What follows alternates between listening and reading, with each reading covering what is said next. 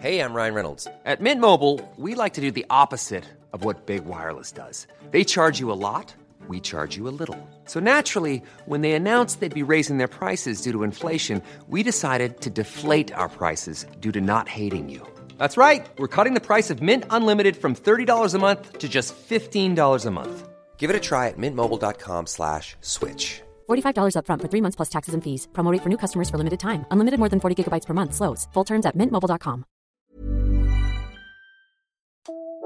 Hello, and welcome to the latest episode of Germany in Focus, where we break down what's going on across the country and what everyone is talking about. We're recording this on Wednesday, November the 2nd. Today, we're talking about the weather and why it was so warm at the end of October. We'll be looking at what support Germany is offering tenants in the cost of living crisis and asking whether it goes far enough. We'll also hear an update on the plans to change the dual citizenship laws that the German government is going to be debating soon. Plus, we'll talk about a row in Berlin about whether a busy shopping street should have cars on it or not, and the wider debate on a car free capital city. We'll also dig into the German love of cars and driving and what's behind it. And we're going to talk about some events happening around the country this November that you should check out. I'm your host, Rachel Loxton, and today I'm here in Berlin with journalists Imogen Goodman and Aaron Burnett. I'll also be talking to Anna Baatz, who's part of the Car Free Berlin campaign group later on. Hello, everyone. Hello. Hello. Let's get straight into what's been in the news this week. And we're starting with the weather because it's been a bit weird recently. My parents were visiting at the weekend and we were all wearing t shirts at the end of October, which none of us expected. It was around 22 degrees in Berlin. Imogen, what's going on? It was apparently the warmest October on record, right? Yeah, that's right. It's actually been incredibly warm um, over the past few weeks. And I've definitely been living uh, my jacket home or bringing it and then realizing that I just didn't need it at all. Actually, we've seen that the average temperature has been about 12.5 degrees, which actually doesn't sound that warm. But according to meteorologists, that's about three degrees warmer than normal. And that's just the average temperatures. Like you said, some parts of the country have been getting up to much, much higher temperatures. Some parts of the country have even been recording temperatures of 25 degrees centigrade or so, which Wow. is, is technically the definition of a summer day. And it definitely has felt like that. What's really incredible is that in Freiburg, so in Baden Württemberg, down in the southwest, they even posted a temperature of 29 degrees the other day, just last week. Oh my goodness. It's really something that I think a, a lot of us have been quite enjoying, but there is a worrying side to it. Apparently, warm Octobers are becoming a lot more frequent recently. And what's particularly weird about this one is that the highest temperatures have actually occurred at the end of the month, which is completely the wrong way round. So, of course, this is a sign of climate change, and it could be a sign of what we have to look forward to in the future. I see. So, yeah, so this is climate change, which is not good, but I guess this is having a positive effect on the energy crisis in a way because people won't be putting on their heating. Uh, definitely. Gas storage in Germany is essentially full, and it's already the beginning of November. We've also seen some numbers indicating that people in Germany have reduced their gas use by huge amounts, no doubt helped by the warm weather that we've been having. According to one survey, by 36% uh, over the last few years. So that's good news for Germany's continued support and solidarity to Ukraine during the Russian invasion. And it will hopefully come with just a little bit of relief in the household budget, which we'll be talking a bit about later this episode as well. Interesting. But the weather is starting to change a bit now, right? We're not going to keep having these hot temperatures. Yeah, there have definitely been one or two nippier days uh, recently, though I think we are still set to have a slightly warmer start to November than usual. I think things are likely to cool down by the end of the month, though, and apparently we're in for a pretty cold spell in December. Wow. Aaron, how do you feel about that? I don't know, ladies. I'm Canadian. And a cold spell is all relative. And I'll probably still be using my light jacket into the early bits of December. The winter coat usually gets pulled out in time for very warming Glühwein, which we will be drinking soon to keep warm. Hopefully, relying on it maybe a little bit more than our heating, which we've been told to keep off as much as possible. So there's always a solution. Lots of people in Germany have financial worries at the moment over the cost of living and energy crisis. One group in particular has been a focus this week, and that's people who rent their homes. A new report by Germany's Expert Commission on Gas and Heat has proposed that tenants get six months of protection against being evicted if they can't pay their energy bills. And that's because of the rising prices that we're seeing. So the government is likely to move forward with this proposal, but what else is Germany doing to help renters during this time, and is it enough? Aaron, there has been various support for tenants announced or proposed over the last few months. Can you tell us a bit more about it? So, Rachel, the expert commission essentially picked this length of time, six months, as you just said, because that's when we're expecting the government's so called housing benefits plus payment. So, a little bit of extra uh, support for people who need it, but it will take some time to pay that out. The Commission says until tenants get that, they should be protected from eviction. But we should note here this is just advice that they're giving to the government. This isn't necessarily what the government is actually planning to do with that advice. So, we'll have to wait and see on that. It also wants to see a gas price cap uh, from March which the federal government has now confirmed is going to happen. We're going to see a cap on the price of gas come into effect on the 1st of March for private households in Germany. For industries, they'll get it a little bit earlier. They'll get it on 1st of January. The government is also bringing in a big increase to Wohngeld. So what that is is that's a housing benefit. The increase will be an extra 190 euros a month or so on average, and it will come into effect starting in January, so at the beginning of 2023. Wohngeld is essentially a support payment for people who are low income and spend a large proportion of their earnings on rent but also, quite crucially, you can't qualify for it if you receive other government money. That could be job seekers allowance, that could even be stipends from the government if you're a student. So these people who are already in a rather vulnerable financial situation aren't eligible for a support payment like Wohngeld, for example. Okay, so you would have to check that out individually to see if you can apply for that. Yes. Okay, and what about rent increases? So, in my home country of Scotland, for example, rent hikes have actually been frozen until at least spring next year to help people. Is anything like that happening in Germany? Do we know? Not quite to the same extent, Rachel. Now, we do know that Germany is a fairly strong country when it comes to how much you can raise rents by to begin with, but there is no rent freeze in, in a wide way that we've seen, like, for example, in places like Scotland. What we have seen is a moratorium or two. Around 13 million people in Germany live in a property owned or managed by a member of the German Association of Housing and Real Estate Companies. Now, that association of about 3,000 companies has said that no member will kick out a tenant this winter if that tenant can't pay their so called Nebenkosten, their utility costs. The city state of Berlin has also announced a similar eviction moratorium for state owned housing, but we've not seen any major discussion of whether there should be a nationwide moratorium on kicking out tenants who can't pay their Nebenkosten or a rent freeze, a general rent freeze here. Interesting. And one issue that we've written about and we've received emails about from readers is so called index Miete. And, and these are rents that are linked to inflation. And that means that they can go up or down depending on the inflation rate. Why is this a major problem at the moment, Imogen? Well, in contrast to ordinary rental contracts, uh, which generally link to market rates, as you mentioned, these index Miete are linked to inflation, and inflation is incredibly high right now. These can be raised at least once per year. And what's particularly problematic about them is that there's no clarity at the moment on whether they're subject to ordinary rent controls, which can cap the amount that rents can be raised by. So it's kind of a double whammy for tenants at the moment because, as Aaron mentioned, you've got Nebenkosten, so the price of things like gas, electricity, all of that going up drastically right now. And at the same time, you might have your rents raised by something like 7 8%, which is also um, a huge leap in a short period of time. Wow, that's a big problem. And we do know that tenants' rights groups are asking the government to, to announce a cap on that, but it's still a bit up in the air at the moment, right? Well, we have asked the housing ministry if anything is in the works Mm-hmm. on on something like this, and they referred us to the justice ministry.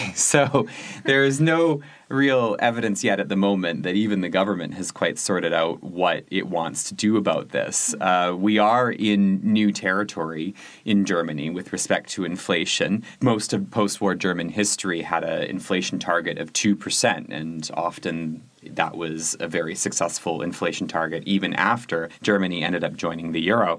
So we're in new territory. However, we have spoken to experts with the German Institute for Economic Research who say they're not expecting inflation to stabilize for another year at least, and that depends on what happens in Ukraine or if China eases its zero COVID policy. Obviously, things that people here in Germany can't mm. control. And when you keep breaking inflation records of close to 10%, you have a big problem if your wages aren't keeping pace. Absolutely. And um, the key thing for this is check your rental contract and get in touch with a Mietverein, uh, a tenants' rights group, for any advice, I would say.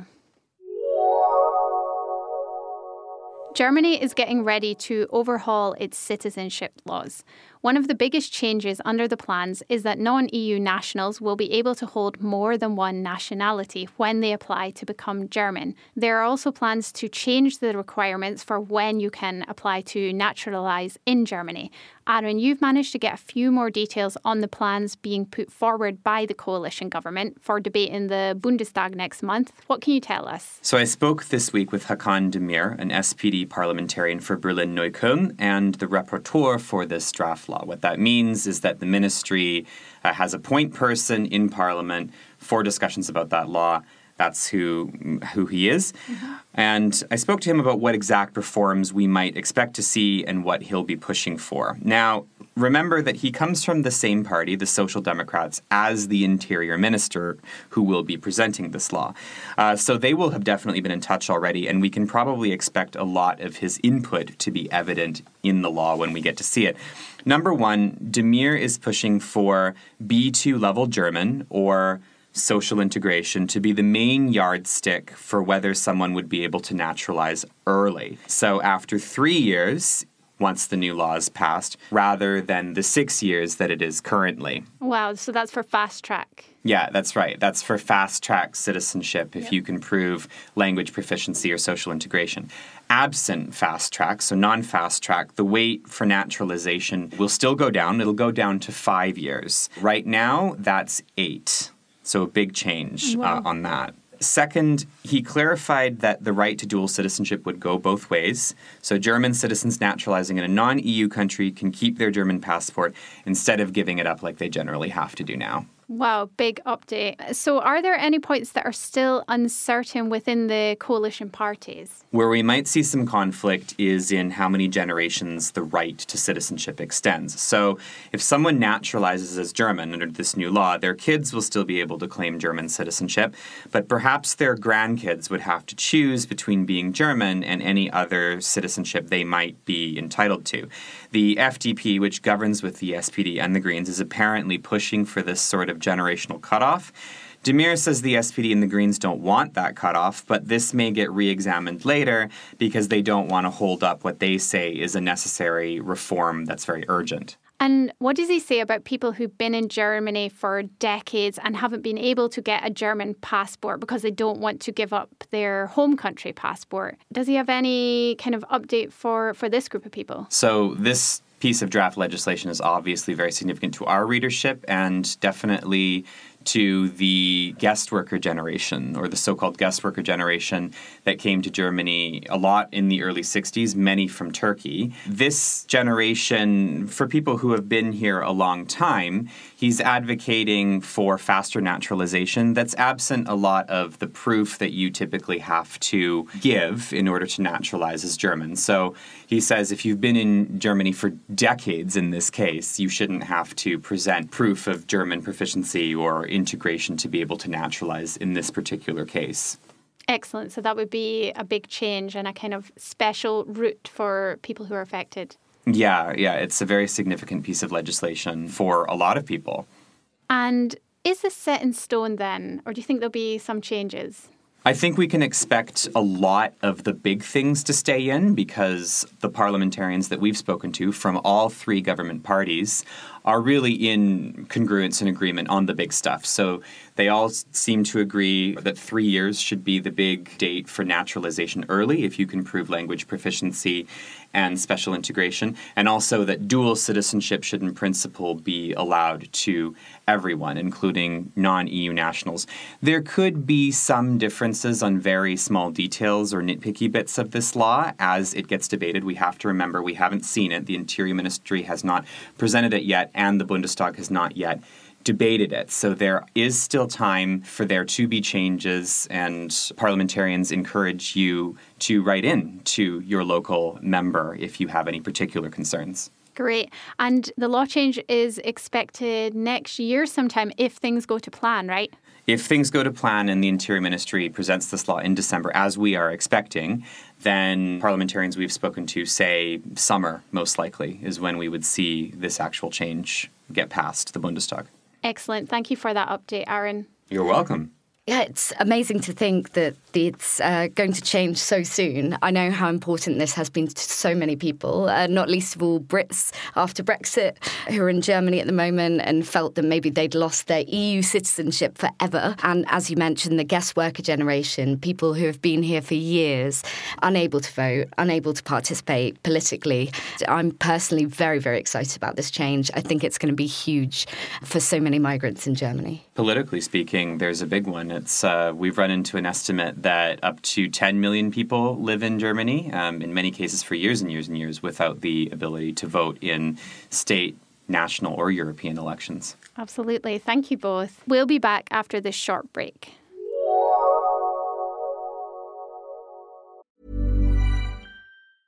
Hey, I'm Ryan Reynolds. Recently, I asked Mint Mobile's legal team if big wireless companies are allowed to raise prices due to inflation. They said yes. And then when I asked if raising prices technically violates those onerous two year contracts, they said, What the f are you talking about, you insane Hollywood ass?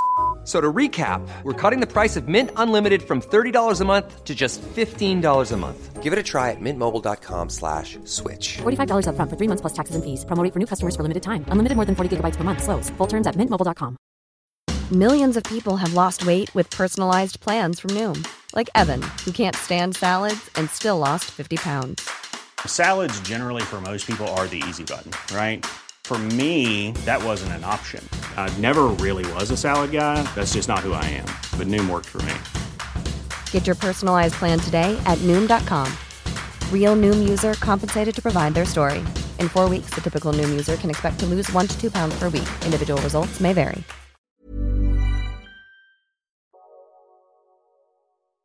Our listeners who live in Berlin or have visited the capital will probably have been to Friedrichstrasse, one of the city's biggest shopping streets and also of historical importance. It's still home to Checkpoint Charlie, which was a famous crossing point from west to east Berlin and is now a tourist attraction. But the street has been in the news because of traffic or lack of it. Quite a large part of Friedrichstrasse has been closed off to cars by the Berlin local government since summer 2020. But court ruling last week means that cars could return. And although this is about one street in Berlin, it feeds into one of the most heated debates in Germany at the moment the future of mobility and how we get around. Imogen, first of all, could you tell us a bit more about this story in Berlin? Sure. Well, yeah, Friedrichstrasse is one of the busiest streets in Berlin. Um, it basically travels from north to south through the heart of the city, and it's also a huge draw for tourists. There's Galeries Lafayette, the big mall there. There's Checkpoint Charlie, as well as being a huge thoroughfare for uh, kind of cars, cyclists, pedestrians, kind of everyone. So the Senate actually decided to close it to traffic in August 2020, um, and since then it's basically been for cyclists and pedestrians.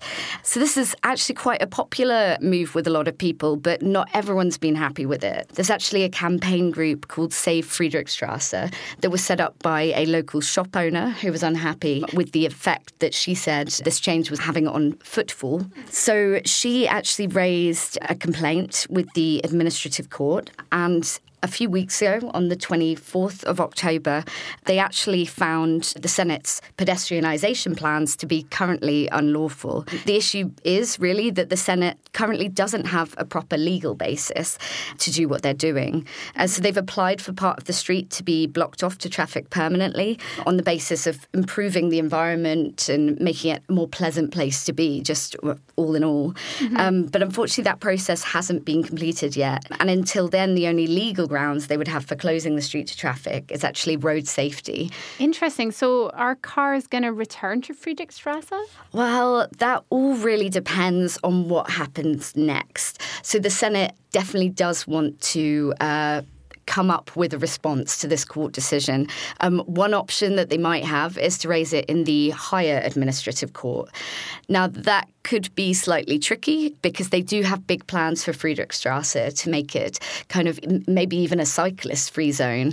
And if they then get another court decision that goes against them, that could really jeopardize those plans and means they have to reopen it to uh, traffic uh, forever. We will know more on November 8th when the Senate has said that they're going to come up with a, response. It's tricky, isn't it? Because in this case, some shop owners obviously feel they want the street to be busier, they want cars back. But the transport and mobility issue is a huge one in Germany, and there's often rows between drivers, cyclists, and pedestrians, isn't there? Yeah, definitely. Actually, this kind of thing can get really tribal. Um, so, on the one hand, what you've got is this push to move away from cars uh, to more climate friendly forms of transport because, you know, we're facing this issue with climate change, with trying to reduce emissions. Uh, so, there, there is a push from the government and, in fact, a lot of the public um, to kind of transition towards things like public transport, cycling. But at the same time, there is a pushback from people who really are used to using their cars, who rely on them, and it can get quite heated. Um, so, one good example is the case of Boris Palmer, who's the mayor of Tübingen in Baden Württemberg. He actually managed to hike parking fees in the middle of the city quite a few months ago um, and was accused of having a vendetta against car drivers after this. Um, Boris Palmer, incidentally, is known for being pictured on his bike a lot. He he's a very avid cyclist.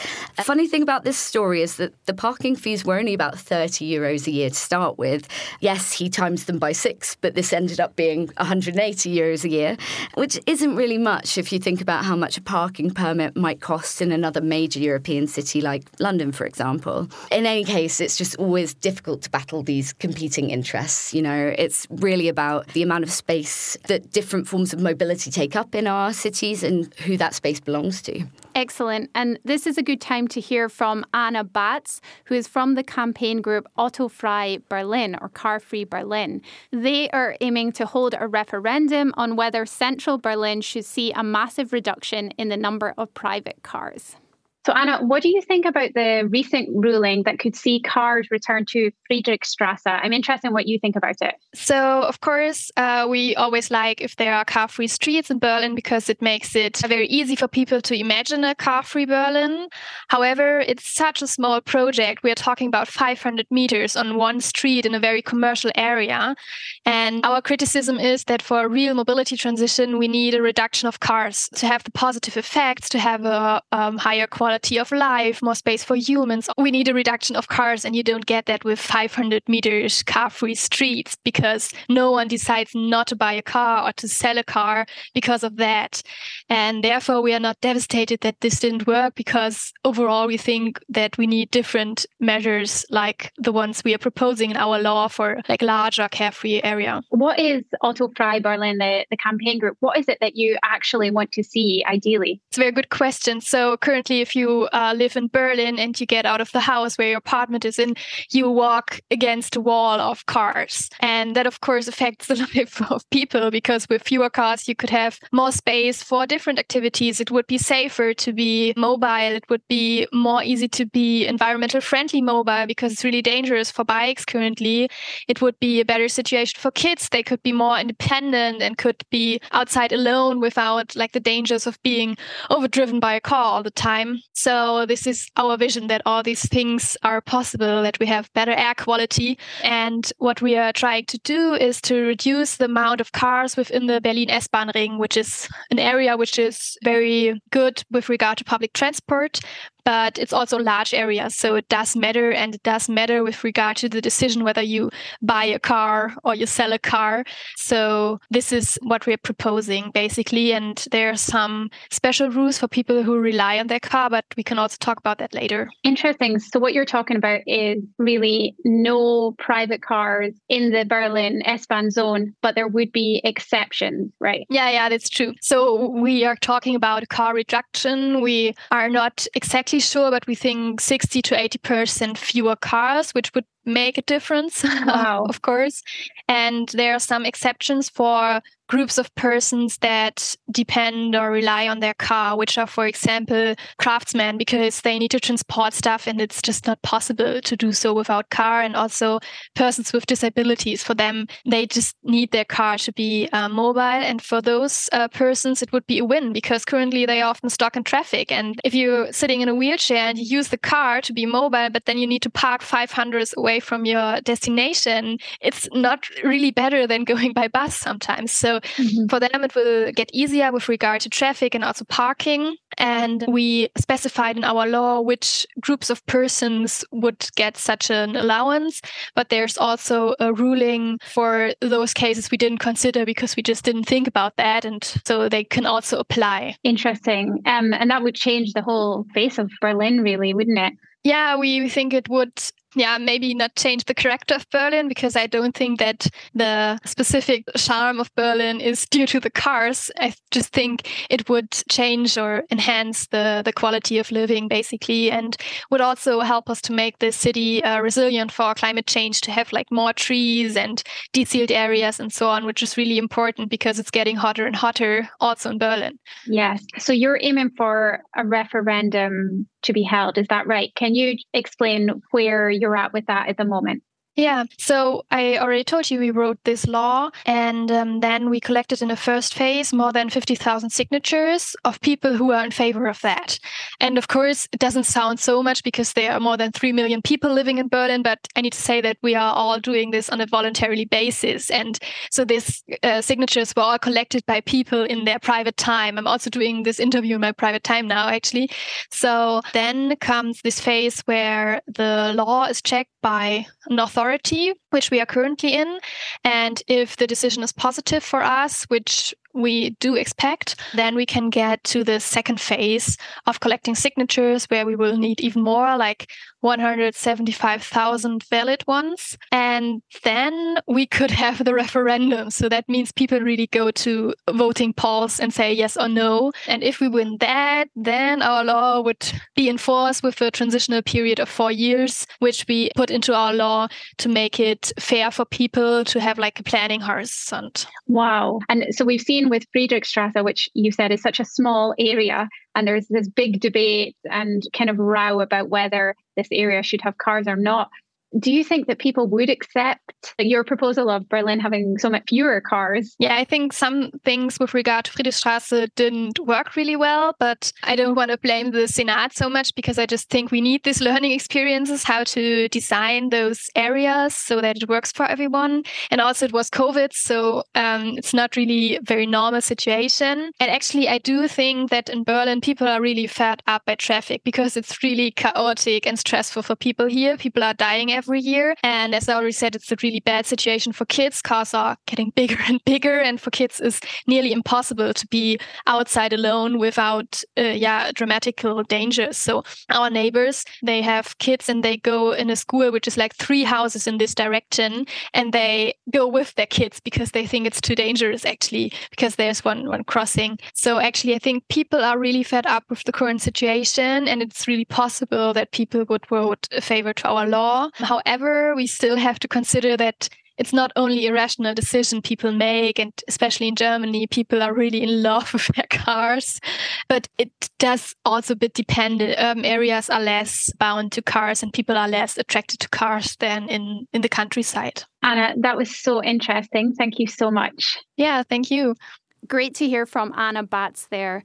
So, Berlin is a busy city with lots of public transport, but the situation is very different in rural areas, right? People need cars. Yeah, and that can be hard to forget when you live in Berlin and you have access to a public transport system that, depending on the ranking you look at, regularly makes the top 10 in the world. But if you look at other parts of Germany, we are seeing uh, many, many, many parts of rural Germany that have, they might get a bus an hour actually. Wow. We're looking at one one study that we uh, looked into some time ago found that only about 27 million of Germany's 83 million uh, actually had access to you know a really good local regional public transport system. So that's a massive section of the country that uh, is potentially underserved by public transport options and therefore uh, really needs a car to be able to have uh, appropriate mobility.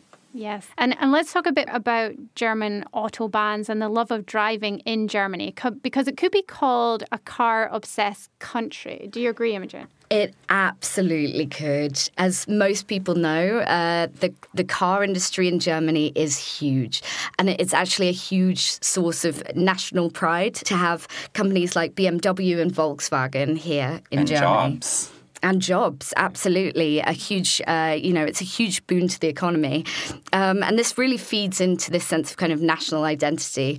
Obviously what a lot of foreigners know people who don't necessarily even live in germany is that on parts of the autobahn uh, so the motorway you can actually uh, drive as fast as you want. There's actually no speed limit. There is a recommendation uh, that people drive under 130 kilometers an hour so that's about 80 miles an hour.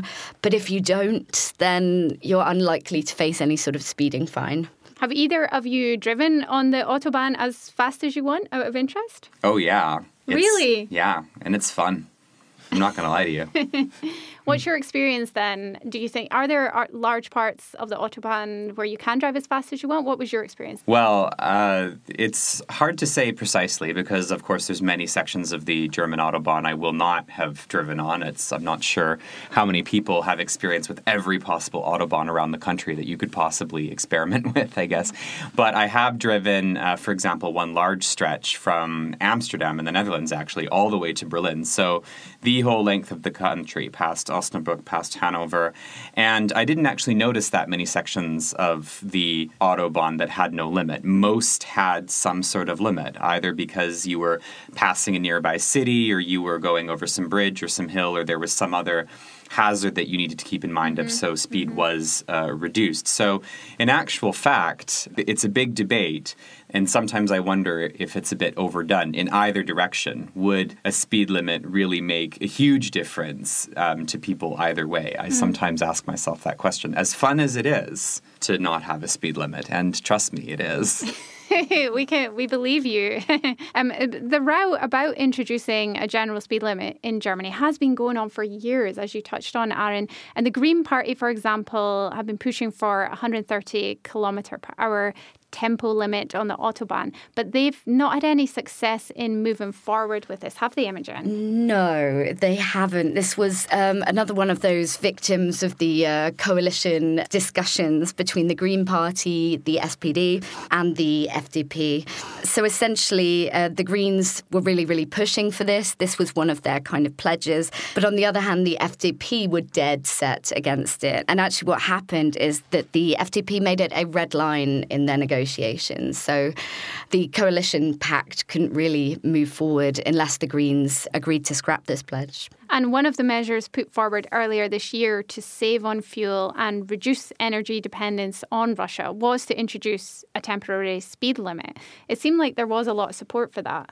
Yeah, yeah, there definitely was. So a poll by broadcaster ARD actually found that around 60% uh, of the people they surveyed were in favour of this, um, particularly in the context of reducing that dependency on Russia. Interestingly enough, older people were far more in favour of it than young people, but maybe we can assume that, like Aaron, they're the ones who are getting up to high speeds on the autobahn a bit more often. Whoa, it's a, it's a great rush, and um, you can get somewhere quickly, and it's very efficient. But let's not underestimate the number of Omas there are on the autobahn that enjoy driving fast either. I know mine would have, or certainly did on her visits to Germany. Thank you very much, both of you.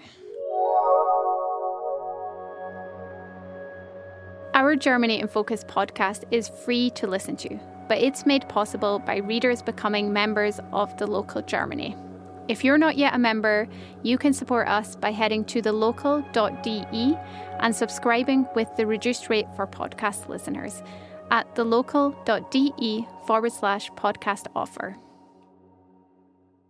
It's November already, so let's take a wee look at some interesting things going on in Germany. Aaron, do you have a recommendation this month? Well, Rachel, it's November in Germany, and that means the Christmas markets will be open soon. And Already? I'm really yes. Hey, I pay no attention to the people who say it's too early. I pay no attention. Mariah Carey is already playing in my house.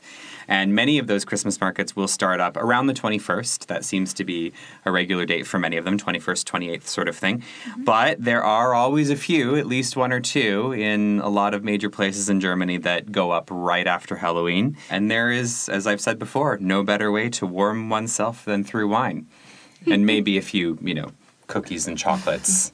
Those special heart ones that have icing messages Yeah, the, like on them. the, the Lebkuchen ones. Yes, Yeah. yes, that's it. Maybe some caramelized nuts as well. Those are my favourites at the Christmas market. And we're just realizing that Aaron's passion for wine and Glühwein is huge. We're hearing about it in every episode, which we love.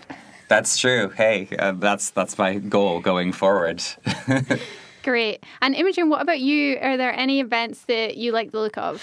Well, well, Aaron's clearly looking forward to Christmas already, and so am I. I'm not actually ready yet for autumn to be over. I haven't eaten nearly enough pumpkin and made nearly enough pumpkin risotto.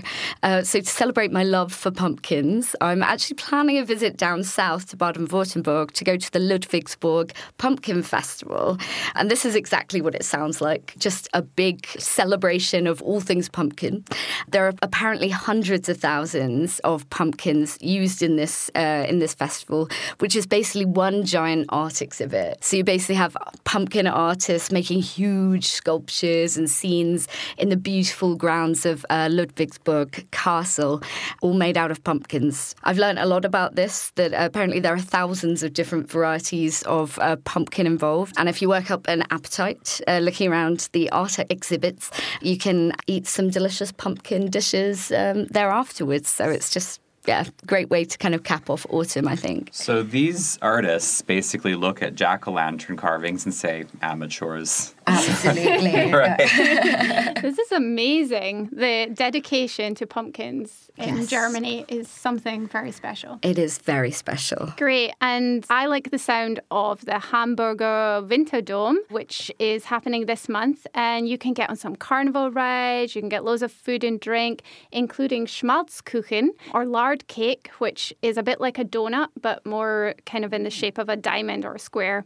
And the history of this fair goes back over 700 years, apparently. And I'm a big fan of Hamburg because I love the Beatles, and I would really recommend the Beatles tour there if you get the chance, the walking tour. Let's, well, I will take a break from the Reeperbahn and go on the Beatles tour. Okay. Yeah. Fantastic. That's all we've got time for this week. Thank you so much for listening, and you can check out the links in the show notes for the topics we've been covering and any developments in the stories. Thank you to this week's panelists, Imogen Goodman and Aaron Burnett, as well as Anna Baatz and sound engineer Reese Edwards. Remember, you can follow us on Twitter. Our username is Germany in Focus, and please rate us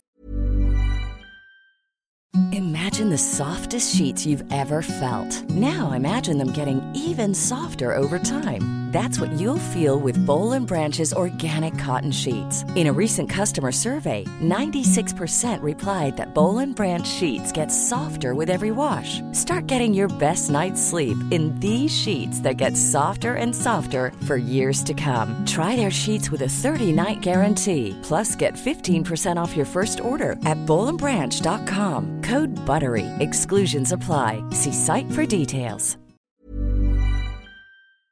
Leave a review about the podcast if you enjoyed it on your podcast app. I'm Rachel Loxton, and we'll be back again next Friday with a new episode of Germany in Focus. Until then, take care.